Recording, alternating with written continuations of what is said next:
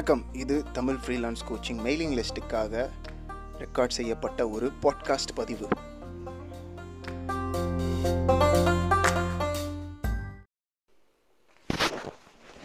வணக்கம். இன்னைக்கு எந்த ஒரு செயலால் நீங்கள் அளவுக்கு அதிகமான உபயோகமுள்ள ஒரு எக்ஸ்பீரியன்ஸ் உங்களுக்கு கிடைக்கும் அப்படின்றத பற்றி பார்ப்போம். உங்களை பல பேர் கேள்வி கேட்குறது வந்து நான் என்ன படிக்கட்டும் நான் என்ன டெசிஷன் எடுக்கட்டும் இந்த டெக்னாலஜி படிக்கட்டுமா அது பண்ணட்டுமா இது பண்ணட்டுமா நிறைய கேள்வி கேட்குறீங்க. பட் ஆனால் நீங்கள் ஒரு ரூம்குள்ளே உட்காந்து கஷ்டப்பட்டு ஒரு கம்ப்யூட்டரில் உட்காந்து எவ்வளோதான் நீங்கள் ஒரு திரைக்கு பின்னாடி இருந்து வேலை செஞ்சாலும் ஒரு கிளைண்ட் ஆக தகுதியுடைய ஒருவர்கிட்ட நேரடி ஒரு மீட்டிங்கில் நீங்கள் கற்றுக் கொடுக்கக்கூடிய விஷயம் நீங்கள் வருஷக்கணக்காக ஒரு கம்ப்யூட்டர் பின்னாடி இருந்து செஞ்சாலும் கிடைக்காது.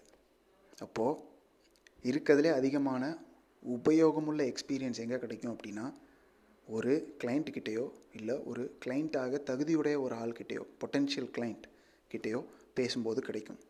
அப்போ இந்த மாதிரி ஒரு ஆள்கிட்ட பேசும்போது முதல் மீட்டிங்கில் நீங்கள் என்ன செய்யலாம் அப்படின்னு சொல்கிறேன் முதல் விஷயம் தயவு செஞ்சு சேல்ஸ் மோடில் இருக்காதீங்க. அதாவது சேல்ஸ் மோடில் இருக்காதீங்கன்னா உங்கள் குறிக்கோள் ஒரு மீட்டிங்குள்ளே நான் இந்த மீட்டிங்குள்ளே இருந்து நிறைய கற்றுக்க போகிறேன் அப்படின்ற ஒரு மனநிலையில் இருக்கணும். அவங்களுக்கு உதவியாக இருக்கணும் அப்படின்ற மனநிலையில் இருக்கணும். அதை விட்டுட்டு நான் என்ன நிரூபிக்க போகிறேன் இல்லை இவங்ககிட்ட இருந்து இந்த ப்ராஜெக்டை எப்படியாவது க்ளோஸ் பண்ணி கிடச்சிடணும் அப்படின்ற ஒரு மனநிலையிலே நீங்கள் போகவே கூடாது. நம்பர் ஒன் நிறைய லிசன் பண்ண கற்றுக்கங்க கேள்வி செல்வம் ரொம்ப முக்கியம். எவ்வளவுக்கு எவ்வளவு நீங்கள் அவங்க பேசுகிறத காது கொடுத்து கேட்குறீங்களோ அவ்வளவுக்கு அவ்வளவு இந்த மீட்டிங் மூலமாக நீங்கள் பெனிஃபிட் ஆவீங்க. உங்கள் மைண்டில் ஏற்கனவே இருக்கும் விஷயங்களை கொஞ்சம் எம்டி ஆக்கிட்டு எந்த வித எதிர்பார்ப்பும் எந்த வித அசம்ஷன் இல்லாமல் நீங்கள் ஒரு மீட்டிங்குள்ளே போகணும். அப்படி போனீங்கன்னா நிறைய கற்றுக்க முடியும். அடுத்து சொல்ல போகிற ஒரு விஷயம் ரொம்ப வியப்பாக கூட இருக்கலாம். அந்த கிளைண்ட்டை ஏன் அவங்க உங்ககிட்ட வேலை பார்க்கணும் அப்படின்னு நிரூபிக்க வைங்க. அதாவது இப்போ ஒரு கிளைண்ட் என்கிட்ட வந்து எனக்கு இதை செஞ்சு கொடு அப்படின்னு என்கிட்ட கேட்டால் நான் கேட்குற கேள்வியெல்லாம் எப்படி இருக்கும்னா ஏன் நீங்கள் இதை செய்கிறீங்க ஏன் இதை நான் செய்யணும்னு எதிர்பார்க்குறீங்க? அப்படின்னு அவங்க வாயால் நான் சொல்ல வைப்பேன். அது எப்படி செய்யலாம் அப்படின்னா என்னென்னலாம் ஆல்டர்னேட்டிவ் இருக்கோ அது எல்லாத்தையும் நீங்கள் சஜஸ்ட் பண்ணி நீங்கள் ஏன் அதை செய்யக்கூடாது அப்படின்னு கேட்கணும். ஒரு உதாரணத்துக்கு நான் அப்போ ஒர்க்கில் இருக்கேன்.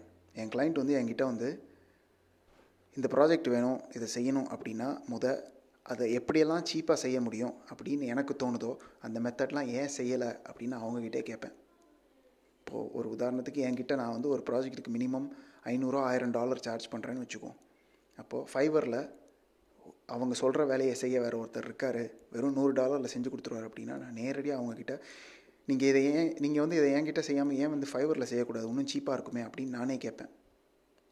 அதாவது இது வந்து ஒரு பித்தலாட்டமோ ஒரு அவங்கள ஏமாத்துறதோ இது சூழ்ச்சியோ அப்படின்னு நினச்சி நீங்கள் உள்ளே இறங்குறீங்க அப்படின்னா மறுபடியும் அது உங்ககிட்ட இருக்கிற மிஸ்டேக் இது அது கிடையாது. இதை நான் ஏன் கேட்பேன் அப்படின்னா ஒரு உண்மையான புரிதல் வேணும் அப்படின்றதுக்காக. அதாவது என் மனசில் இந்த கேள்வி எழும். என் மனசில் எப்படி இந்த கேள்வி எழும் அப்படின்னா மொதல் கிளைண்ட்டை கிளைண்ட்டாக பார்க்காம ஒரு நண்பனாவோ இல்லை கிளைண்ட்டோட உங்களை நீங்கள் வந்து உங்கள் கிளைண்ட்டோட நலன் விரும்பியாக உங்களை நீங்கள் பார்க்கணும். இப்போ உங்கள் சித்தப்பாவோ பெரியப்பாவோ நாளைக்கு வீடு கட்டுறாரு அப்படின்னா உங்கள் சித்தப்பா பெரியப்பாவுக்கு எது இருக்கிறதுலே பெஸ்ட்டோ அதை தானே நீங்கள் செய்யணும்னு நினைப்பீங்க. எங்கே இருக்கிறதுலே சீப் அண்ட் பெஸ்ட்டாக கிடைக்குதோ அங்கே தானே போகணும்னு நினைப்பீங்க. அவங்ககிட்ட எந்த மாதிரிலாம் கேள்வி கேட்பீங்க? ஒரு விஷயம் வாங்குறாங்க அந்த விஷயம் அதிக பொருளாக இருக்குது விலையாக இருக்குது அப்படின்னா ஏன் இதை வாங்குறீங்க பெரியப்பான்னு கேட்க மாட்டிங்களா? அந்த மாதிரி தான் நீங்களும் உங்களை பார்க்கணும். இது போக அவங்க இந்த ப்ராஜெக்ட் செய்கிறதுக்கு முன்னாடி இந்த செ இந்த ப்ராஜெக்டை ஏன் செய்யணும்னு முடிவெடுக்கிறாங்க? அவங்க பிஸ்னஸில் என்ன பிரச்சனைகள் இருக்குது ஒரு விஷயத்தை செய்யணும் அப்படின்னு சொன்னால் ஒரு உதாரணத்துக்கு எனக்கு ஒரு வெப்சைட் வேணும் அப்படின்னு சொன்னால் அந்த வெப்சைட்டை பற்றி பேசாமல் இந்த வெப்சைட்டை இந்த வெப்சைட் செய்வதற்கான குறிக்கோள்கள் என்ன? இந்த வெப்சைட் மூலமாக நீங்கள் என்ன சாதிக்க விரும்புகிறீங்க அப்படின்னு நீங்கள் கேள்வி கேட்கணும். இப்படியெல்லாம் கேள்வி கேட்டால் மட்டும்தான் அவங்களுடைய வாழ்க்கையை பற்றியும் வியாபாரத்தை பற்றியும் அவங்களுடைய நோக்கங்களை பற்றியும் அவங்களுடைய குறுகிய கால மற்றும் நெடுங்கால குறிக்கோள்களை பற்றியும் நீங்கள் அறிய முடியும். இந்த பதிவு உங்களுக்கு உபயோகமாக இருக்கும் நம்புகிறேன் நன்றி.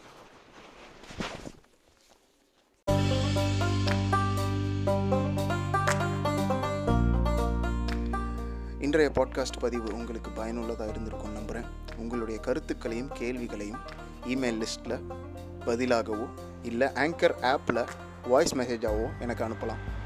என்கிட்ட ஏதாவது கேட்கணும்னு நினச்சிங்கன்னா அது மூலமாக நீங்கள் அனுப்பலாம். இந்த பதிவை மறக்காமல் உங்கள் நண்பர்கள் கூட பகிர்ந்துக்கோங்க. இன்னும் நீங்கள் மெயிலிங் லிஸ்ட்டில் சேரலை அப்படின்னா மறக்காமல் தமிழ் ஃப்ரீலான்ஸ் கோச்சிங் மெயிலிங் லிஸ்ட்டில் இந்த எபிசோடோடு இருக்கிற லிங்க்கில் பார்த்து நீங்கள் ஜாயின் பண்ணிக்கோங்க. நன்றி. thank you